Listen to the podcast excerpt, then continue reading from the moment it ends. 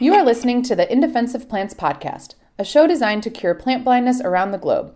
Support for In Defense Plants comes from listener donations. If you would like to give your support to In Defense Plants, please consider becoming a patron over at patreon.com slash indefenseofplants, and together we can help cure plant blindness one episode at a time. Hello, everyone, and welcome to the In Defense Plants podcast, the official podcast of indefenseofplants.com. What's up? This is your host, Matt. Welcome to the show. How is everyone doing this week? If you haven't already listened to it, make sure you go check out last week's episode of This Podcast Will Kill You. It's a crossover episode where doctors Erin and Erin and I sit down and talk about Atropa belladonna, or deadly nightshade. We found out a lot of fascinating information, history, science, all of the above. So, again, go check it out. This podcast will kill you. And make sure to hit that subscribe button at the same time. It's a great podcast. Also, go check out episode one of season three of the Native Plant Podcast. I was lucky enough to be a returning guest on their show, and we talked about that wonderful book called Flora that I was lucky to be a part of. So go check that out as well. That's episode one of season three of the Native Plant Podcast. All right, today we are talking about manzanitas, the genus Arctostaphylos. I think it's one of the coolest sounding genera on the planet, and it literally translates to bearberries. Many of you will probably be familiar with Kinnikinick or Arctostaphylos uva ursi. Joining us is Dr. Thomas Parker. He's a professor at the University of California, Santa Barbara, and he has spent much of his research efforts on studying the ecology and evolution of manzanitas in the state of California. It's incredible research because, as you're going to hear, this is an insanely diverse group with a lot of differences in their ecology and a lot of importance to their ecology. These aren't plants that can be ignored for much longer. If California is supposed to maintain its natural habitats, manzanitas have got to be a part of that. So, without further ado, let's jump into our discussion with Dr. Tom Parker. I hope you enjoy.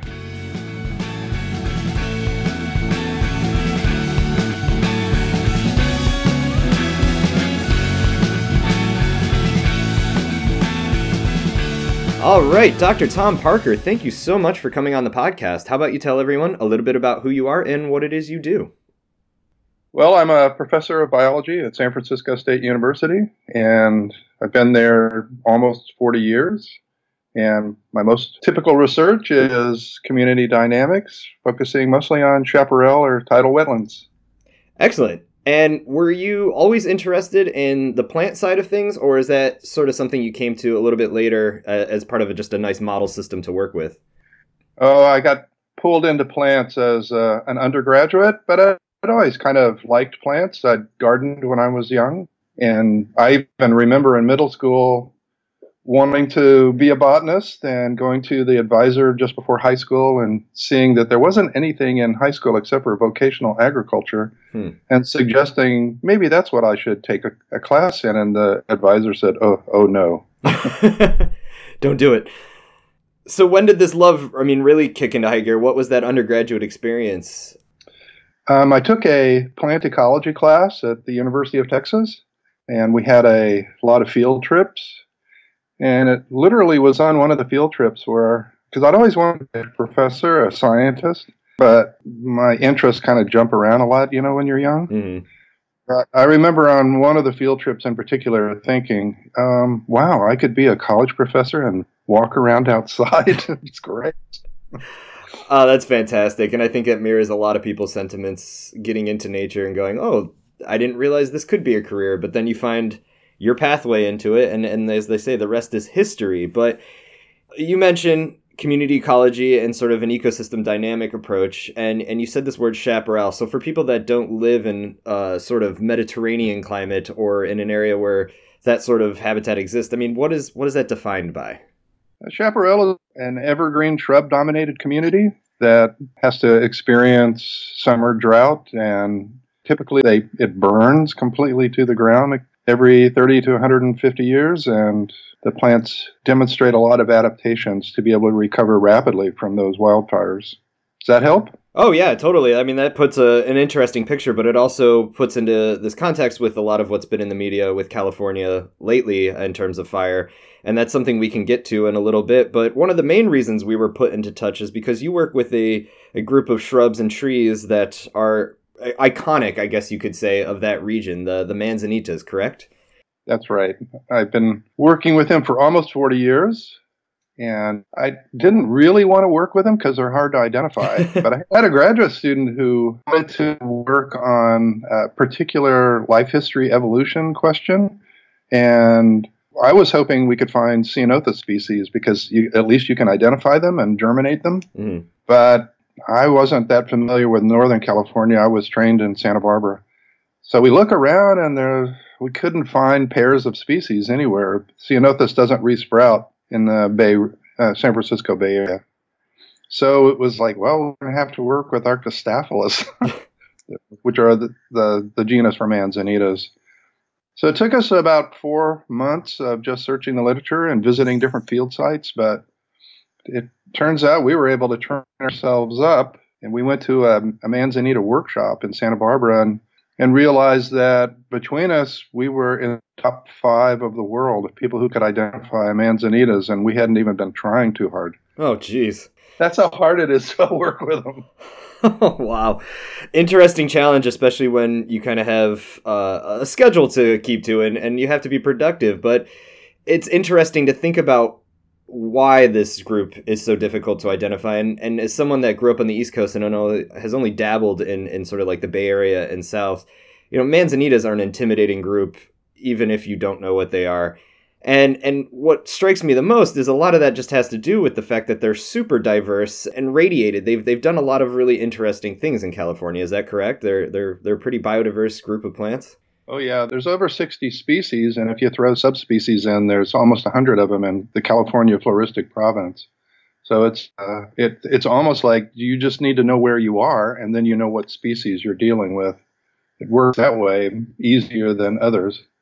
But uh, if you're running along the coast, for example, and you switch soil types, you almost always switch from one manzanita to another manzanita. If you move from the foggy coast to the drier interior, you switch to different species again. So they're pretty attuned to changes in climate and changes in soils. And that's why you have so many of them. They're kind of hard to identify because they can exchange genes. oh boy. Hybrid.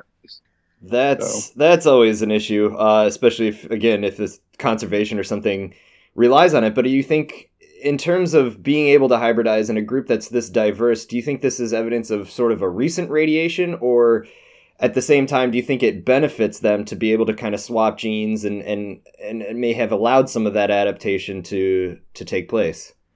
That's a good question. There are, there are fossils that go back over 15 million years. So we know the lineage at least is really old. But in terms of the questions you're asking, I think woody plants, it's a, an, a strong advantage to be able to exchange genes. Their their life cycle is so much uh, extended compared to other other plants like annuals or even herbaceous perennials that it's really difficult to imagine rapid evolutionary shifts if you aren't able to just pick up an adaptation from a neighboring species. And that's especially true for this group because they live in a wildfire circumstance, and most of the species in chaparral, for example, resprout after fire. Mm-hmm. So that means there's almost no genetic change from one fire to the next. And if climates are shifting, you need individuals that are better adapted. So being able to hybridize, to being able to reestablish new uh, individuals that have those adaptations is kind of critical. Right, and that makes sense because you have, like you said, this long-lived individual that's sitting in one spot it doesn't have a lot of opportunity if if things rapidly change but even among the normal so to speak whatever that means disturbance regime long live individuals like you said are, have a difficult prospect ahead of them but yet it works. And so all of this really has to happen in sort of that seed lottery. That's where the genetic diversity is going to happen and if they're swapping genes the seedlings you know it's like a law of large numbers. I mean are these prolific seeding species as a result Oh, they they're pretty good at it. Um, they don't produce a lot of fruit uh, every year, but every other year they usually produce considerable amounts. The trick here is their seeds have to be stimulated by wildfire. They require chemicals from smoke to stimulate germination. So every year they might produce thousands and thousands of seeds per meter square, but rodents pick them up and consume them. But the good news is rodents will bury them and create a, seed bank in the soil. And they bury them just deep enough so that the seeds survive uh, wildfire. So when a fire comes through, it stimulates the seeds, and following the winter rains, the seeds germinate and are able to reestablish population. And that's one of the really interesting things about your work that excites me is this interaction between disturbance and, and mutualisms. And, and oftentimes you think of stability and, and people kind of look at disturbances generally negative. But I think one of the biggest things I've come to appreciate over the last five years or so in thinking about disturbances, it's it plays an important role for a lot of plant species. And as you mentioned, these are these are trees that have evolved to deal with fire in this fire adapted ecosystem. But then you add this extra layer you know ecology is wonderfully complex, which is why it's so fun to study. Uh, of you know these these scatter hoarding or caching rodents. That's right, and about two thirds of the Manzanita species are not able to resprout after fire, and they're called obligate seeders. So the wildfire comes through and kills the adult population completely. Hmm. So they're totally dependent upon uh, the recovery of the population by germinating seeds that the rodents have buried. And if you think about uh, how fast climate changes, I mean, we've going we're going through a ridiculously fast shift right now. But normally, climate would shift pretty strongly every 50 to 100 years anyway. And if you have a, a fire regime where fires return every 30 to 100 years or so, that means you can shift the genetics as the climate keeps shifting. I know we're going through really rapid change, so you can imagine the difficulty for woody plant species that uh, have a much longer uh, lifespan. yeah. And it's interesting to think of this disturbance regime, this fire, as sort of that reset button that gives new opportunities despite killing the original generation that, that set the seed bank to begin with. And and thinking about sort of the the radiation and adaptive benefits of living on different soil types i mean is the common thread throughout fire with manzanitas at least and then you just have different sort of niches within this fire adapted ecosystem kind of explaining the rest of that diversity then? That's right. Just north of san francisco mount tamalpais has a variety of different soil types. And on the south face that looks back towards san francisco on these hard sandstones you've got uh, two species. One, Arctostaphylos glandulosa, which is a tetraploid, which means it's got double the normal amount of chromosomes. And then there's another one, Arctostaphylos canescens, that has a diploid. It's a normal amount of chromosomes. And then if you move over one ridge, you're, you're on a serpentine area with the serpentinite as the main rock. And that's a really harsh soil type for a lot of species. And you pick up yet another Manzanita species there that's restricted to serpentine, Arctostaphylos montana. Um, if you move to the Santa Cruz Mountains, you get the same kind of shifts from a sandy substrate, one species, to a schist next door. You pick up two other species. What's nice about manzanitas is there's two lineages, and they can exchange genes just a little bit, but they're mostly have reproductive barriers and then there's two ploidy levels, so the two different amounts of chromosomes, two numbers. And as a consequence, they don't exchange genes very well either. So you can have two or three species living together that are essentially separate reproductively from one another. It's kind of impressive, especially along the central coast of California and down in Southern California, San Diego area. There's really large numbers of different species. So it seems like there's this interesting mix then between lineages. Within a lineage, you get rapid transfer of genes and hybridization, like you said, bringing in new diversity, new opportunities to take advantage of new conditions. But then by having different lineages in one spot, you kind of have these pockets doing that, but each following sort of its own branch on the tree of, of manzanita life. That's right. But because they share mutualists, and, and that includes mycorrhizal fungi in the soil, they sort of facilitate each other to remain dominant in those types of circumstances. It's really a, a, a, beautiful group to look at mutualisms as as well as responses to wildfire.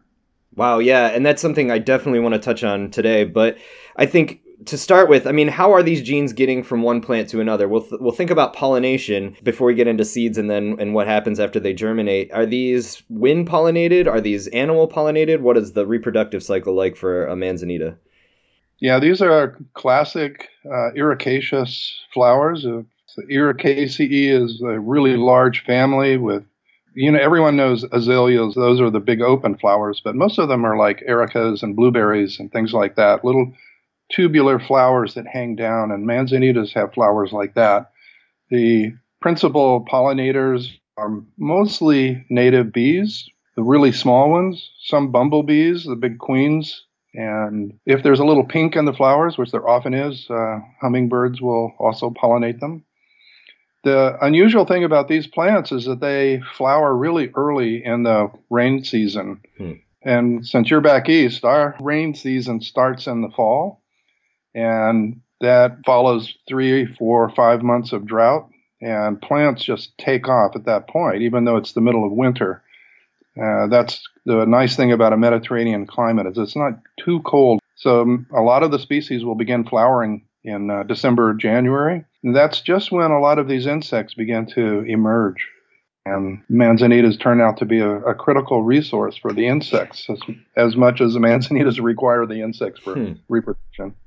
That's absolutely fascinating to think about timing it with all of this, but it sounds also like again that that sort of generalistic floral display that each one puts on and, and the timing of it all kind of centering around the climatic barriers and then just when insects are readily available in numbers that probably lends pretty well to that mixing that we've been talking about this whole time. That's right. And the nice thing is one of the lineages blooms first and then that's followed by the next lineage with a little bit of overlap and then that followed by the tetraploids after that so there's this nice sequence, which is probably also reinforcing the reproductive barriers, but it's also extending the resource for insects for a month or two to three until other species begin to come into flower. Wow, yeah, and I mean just under uh, uh emphasizing the importance of this this group in the ecology of this region. So, following pollination, you you mentioned their relationship to azaleas and rhododendrons and blueberries. They're not producing edible berries, right? I mean, what is the seed production like for a manzanita? Oh, they have really interesting fruit. Um, they have berries that are called drupes. So if you imagine a, a peach or a cherry that has a succulent outside, and then they have a the inner part of the fruit is really hard, and the seed is on the inside of that. Manzanitas have fruit like that, except instead of a single seed, they have multiple seed that are found in that center. And instead of it being a succulent fruit, they've uh, lost their succulence and the, the fruit uh, dry up as they mature. You can make tea from the fruit. Hmm. It's high in vitamin C and other things, and it's actually pretty tasty, uh, but you need to kind of filter out the material. So it still retains a little bit of that edible quality. It's in a, a lineage with edible fruit. We have a tree out here called madrone. Mm. And in Europe and the Mediterranean region, they make jams and things from the fruit of um, a related species there. The strawberry tree is what it's called there. Interesting. Yeah, animals are attracted to this. Bears and coyotes and foxes will consume the fruit and the seeds will pass through unharmed. But basically, rodents are the, the principal consumers and they break open the seed. And so they're not merely dispersal mutualists, they're also seed predators. And once uh, a stand of manzanitas matures, the density of seeds in the soil tends to remain roughly constant. So even though fruit are produced every year, rodents continue to consume the seed and maintain a density of seed in the soil that, basically is in equilibrium, but more than enough seed to reestablish the population. Right, and it's this interesting dynamic between, you know, when you think about rodents, I always think about the mice that get into our bird seed caches in the basement and, and do some serious damage on that stock. But it, there is this delicate balance between a consumer and then you know producing enough to swamp the consumer so that inevitably again the law of large numbers takes over. And and it sounds like again if those rodents actually weren't there there might be some overcrowding issues. Um, but I, i'm really curious to think more about the dynamics between fire and and these rodents that we had hinted at a little bit ago it's really fascinating in this system because of the intensity of fire that that California, or at least this region of California, would have historically experienced. So, care to elaborate a little bit more on how that dynamic really plays out in the long run? Um, no problem. The trick for these types of plants is they have to have seed that's buried far enough in the soil that the soil insulates from the high temperatures of a fire. but not too deep because the seeds aren't that large. And if you're buried too deep, the germinating seed would never make it to the soil surface. So there's sort of that sweet spot. The shallow parts of the soil is basically a kill zone during a wildfire. The fires are intense enough that the temperatures are just too high. These seeds can tolerate up to um, about 120, 130 degrees Celsius. Whoa. Or at least some of them. And that's pretty high. Can't translate that to Fahrenheit at the moment, but that's okay. It's it's hot. it's hot. And the nice thing is, you only need about two or three uh, centimeters, so an inch or two of soil is sufficient to dampen the temperatures of a, even a high intensity wildfire. Wow. So that some of the seeds will survive. It also turns out that rodents tend to cache fruit in little clusters, so there's lots of fruit stuck together.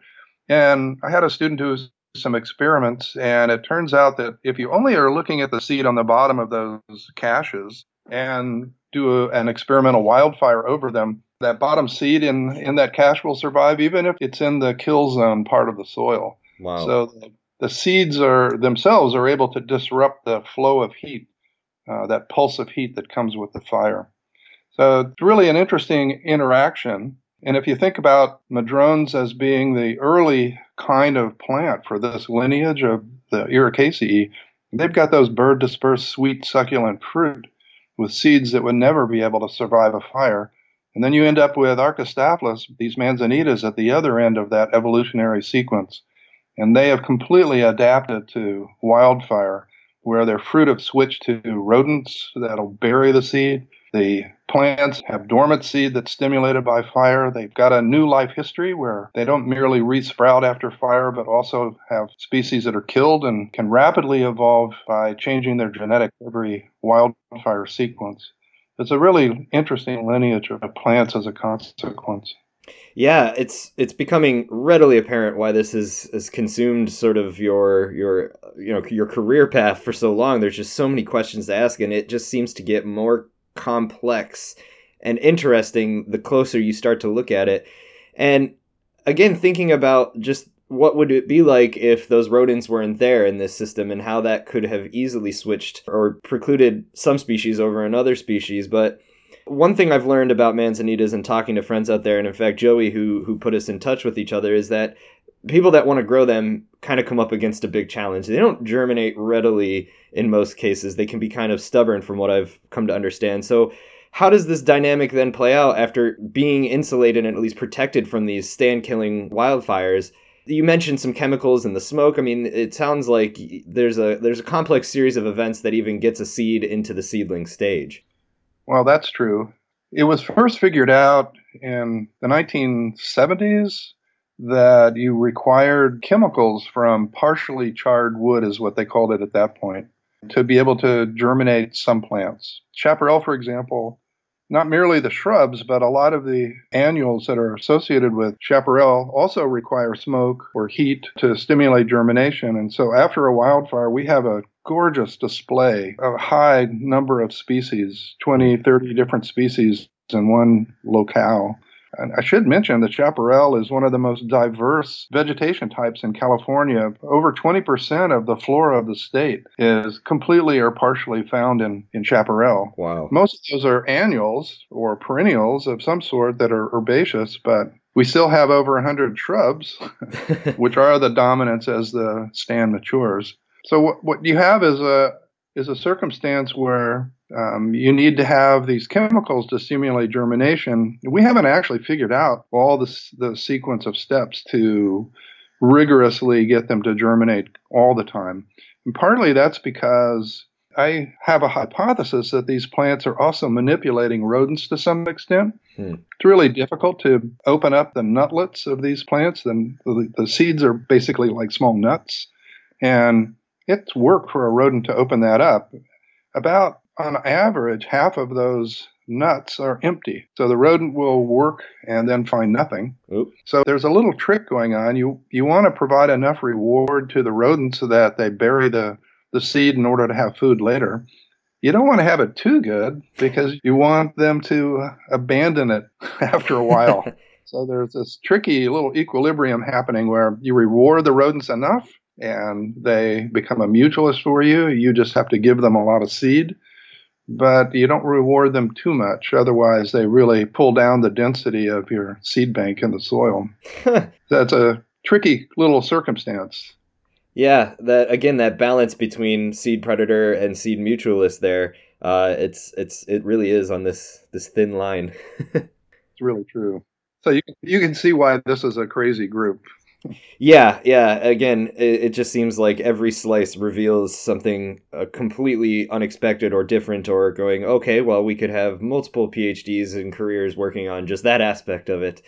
And I just love this idea that in an area that burns readily and burns severely, if something were to just germinate on any sort of cue, you know, you could germinate and then be right in the path of a new fire. But if you wait and have evolved this, this sort of chemical dependency or some sort of cue that says, okay, this whole area is burned, it's free of competition and fuel, really, uh, those are the ones that survive to make new offspring and, and, and continue on. That's right. And we see that a lot in Mediterranean climates throughout the world. They don't always have seed in the soil that's stimulated by wildfire like we do. I mean, they, they have some species like that, but a lot of the shrubs in, for example, Australia or South Africa have woody fruit that don't open up, and the fire will go through, and that will cause the fruit to open up after the fire passes, and then they disperse their seed hmm. right after the fire has passed through. The United States has pine trees like that, and they have cones that will remain closed until a fire passes through. You can even go to New Jersey, which you think of as a nice mesic location, but the pine barrens that are on the coast of the Atlantic from New England south, they have patches of plants that have those cones that are fused together. They're called serotinous cones. And in uh, New Jersey pine barrens, there are places where they have pygmy pines, and those pines are completely serotinous. And the, the fires on average go through every 10 years. Well, you can imagine a 10 year old pine seedling is just about big enough to survive a fire because those that particular species can resprout. Mm. But one or two year old is not likely to survive. So in the pine barrens, they hold all of their seed until there's a fire, and then the seed are released. In the other stands, the seed are released every year.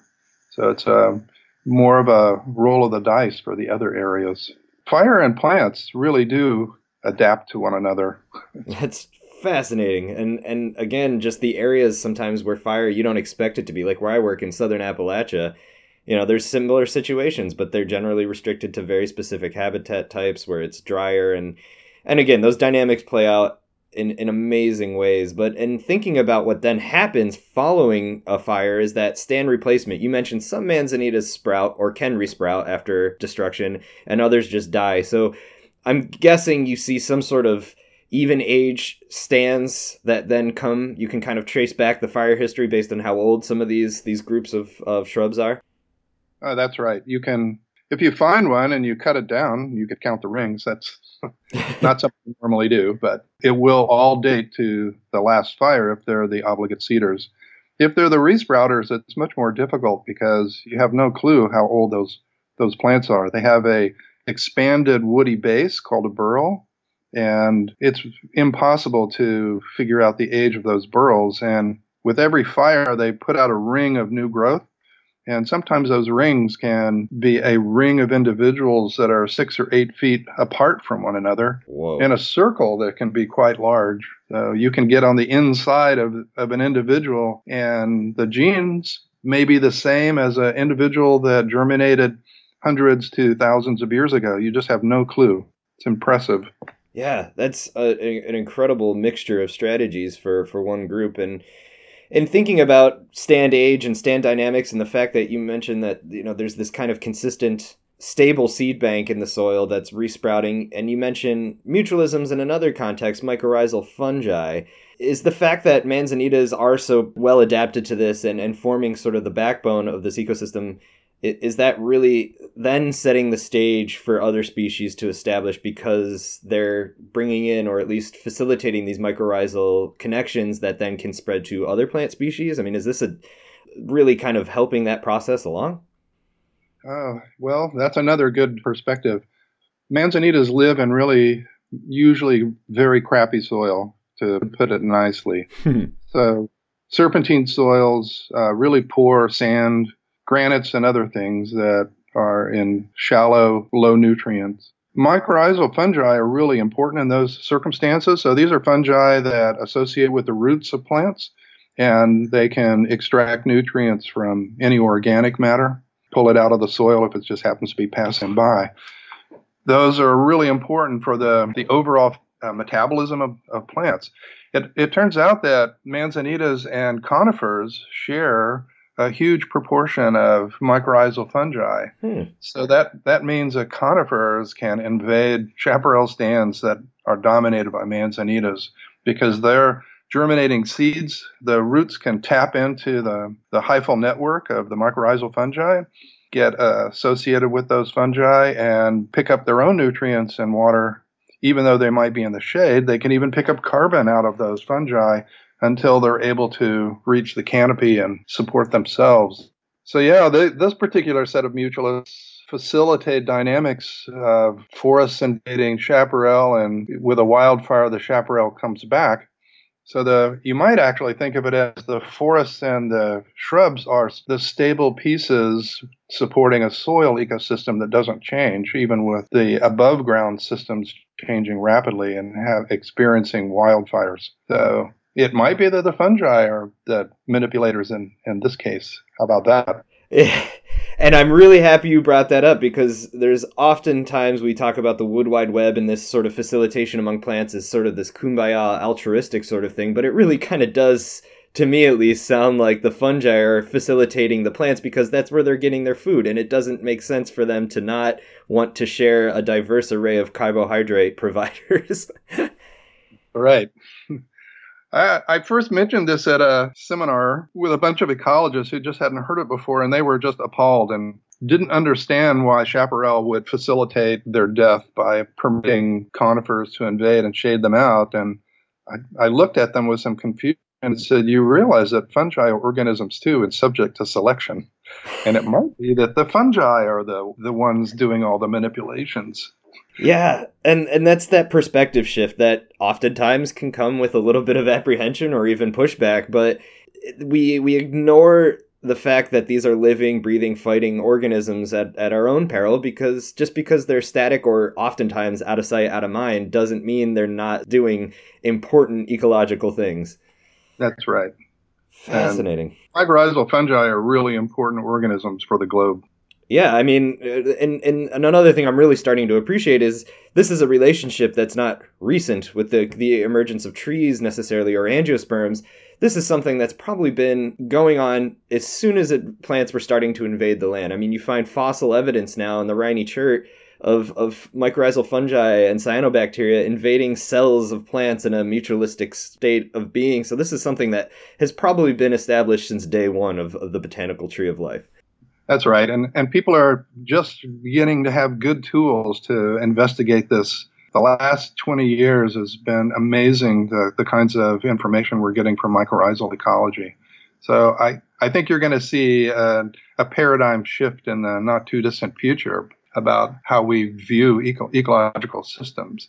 We tend to view them from the perspective of vertebrate animals because we're a vertebrate animal.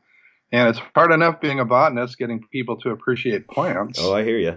Imagine getting people to have to appreciate underground hyphae.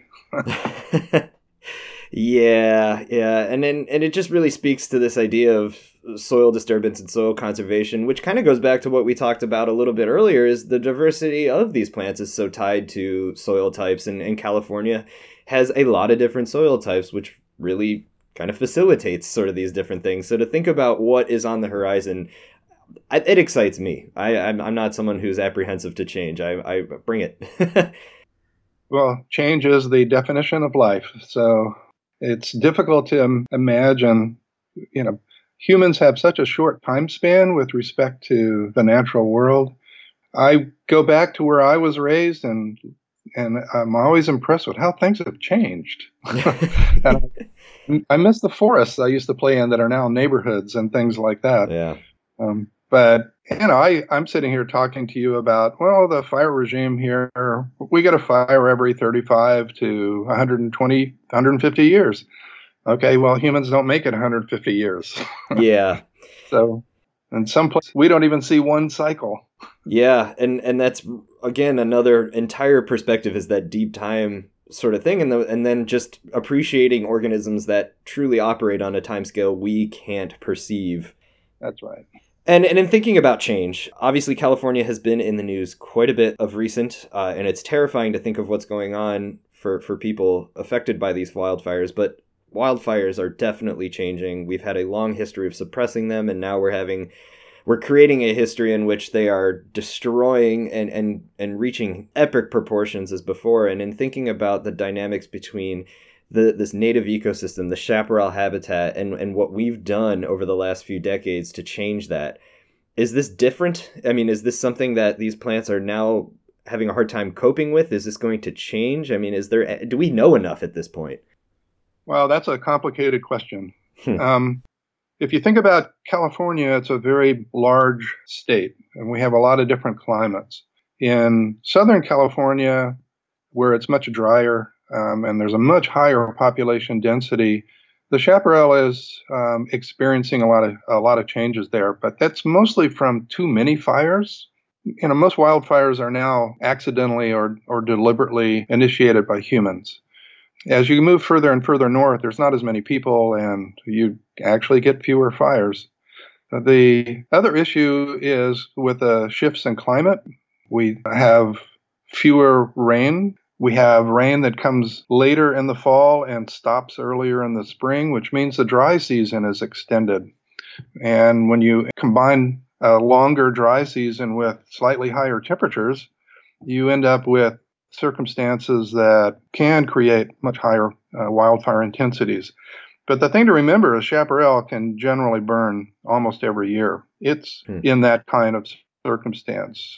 All you need is ignitions with uh, the right temperature, winds, and circumstances like that. These big wildfires you've been reading about are occurring at a time of the year where there are high pressure systems sitting over the desert and putting really high winds that are very dry, and you're already passing those high winds over vegetation that's already pretty dry. Normally they would come in the fall, and if we still got rain in the in the fall like we used to get, um, it wouldn't be much of a problem or as much of a problem. But you've got plants that are still dry, waiting for that first winter rain. The, the big winds come, they knock down power lines, the power line ignite vegetation, and then you've got that wildfire that, with the winds behind it, it's really Im- impossible to to deal with. Mm. So that's that's a problem Northern California's had lately. How is the vegetation going to respond? Well, uh, the higher intensities will reduce the response a little bit. That's for sure. Yeah. It's it's how managers want to deal with it thereafter that becomes the problem. Right, and that's an interesting perspective to bring in is this stakeholder opinions that that really kind of set the stage for what happens afterwards. And I have heard trickles of people say like, "Oh, after a wildfire, all you get is manzanitas," but it sounds like that's a, a really a perspective that's could be damaging because what you've pretty much spelled out is fungi are important. Obviously, they're playing a huge role in this, but they these these trees really kind of set the stage for an important aspect of the ecology of this region from uh, you know, seed bank dynamics for the rodents and pollination services for the bees. Uh, it's it sounds like to to not favor manzanitas is to not favor a lot of what makes the ecosystem work. Well, that's right. And the other thing, well, from a selfish human perspective, you can use the term ecological services. Hmm. Uh, these these plants actually prevent erosion. Uh, they prevent the mudslides that damage places after fires. They help water filter through the soil and clean it up. They provide habitat for a lot of animals that people do enjoy. They're a very critical vegetation type for the state. And regardless of whether you're talking about erosion control or water and the watersheds, it's it's really a vegetation type that doesn't get the the praise and love that it deserves because it's not something humans can walk underneath. you know, you you can only crawl in this stuff, and it's tough and it scratches you. and I think humans have a bias toward being able to walk through things. For sure. You want to be in the shade of a forest or you want to be in a, a nice meadow that you can tower over? that is a really important perspective to bring into it and i appreciate you know taking that sort of the selfish side of things but just from an intrinsic perspective i mean i think one of the things we've spelled out in our time talking here is that this is an amazing group of plants with an incredibly fascinating ecological set of, of principles going on and just from an evolutionary perspective appreciating what can happen with a single lineage that diversifies into multiple lineages and, and just goes crazy. It's it's such there's so much intrinsic value and appreciation to be had for this plant before you even get to the the role of what it does for us. That's right. It's the most diverse woody plant lineage in Western North America, and very impressive because it's restricted to just the California floristic province for the most part. Just a few species escape that province. You've got one pretty close to you, Arctostaphylos uva ursi, uh, kinnikinick. Love that. That's really widespread throughout the northern hemisphere, in the high elevations or boreal forest areas or the sand dunes on the coast. Yep. I mean, we even got them on the dunes of Lake Michigan. It's a really special treat to find that scrambling little beauty hanging out there. That's right. That's one of the few that escaped the floristic province. There's a, a couple of species in Arizona. They get into Mexico and Baja California and in uh, central Mexico and two or three species are in the Rockies patchily here and there. Hmm. So it's you you can find them. They make it up to British Columbia along the coast, but not many species. I'll tell you one thing working with this group has uh, reminded me of something that I was told when I was an undergraduate. Um, I got a job helping to set up labs for introductory classes. So there are four or five undergraduates who would do that work. And one year there was a new assistant professor who had been hired and he was sitting around with us and he was asking everyone, Well, what do you plan to do with your degree here? And da da da. He gets to me and I said, Well, I'm, I want to be a plant ecologist. And he looks at me with a surprised look and he says, There's no such thing. and I was like, What? of course there is. and he says, No, you're either an, an ecologist or you're an ecologist. You're going to work with everything. And I never forgot that.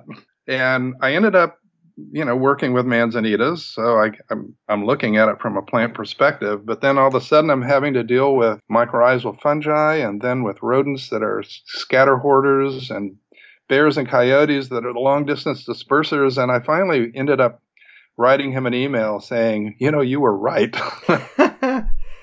uh. If you're an ecologist, you end up working with everything.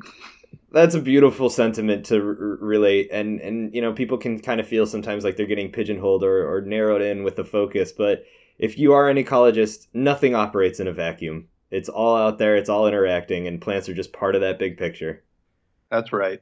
And scientists sometimes try to exploit one piece of it because they love that piece but you end up having to tag into all the rest of it to get a, a better perspective at a, at a longer time frame. Yes, ignore it at your own peril.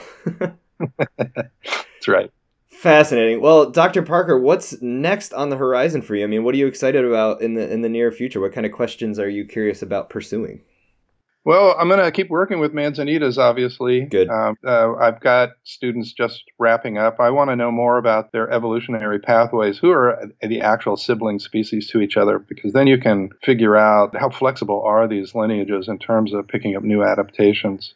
I, I love the scatter hoarding rodent dynamics, and we're still trying to see different aspects of the fruit because the fruit comes in different sizes. The plants have different densities of seed banks so there's there's a lot of questions that can still be asked in, in that way.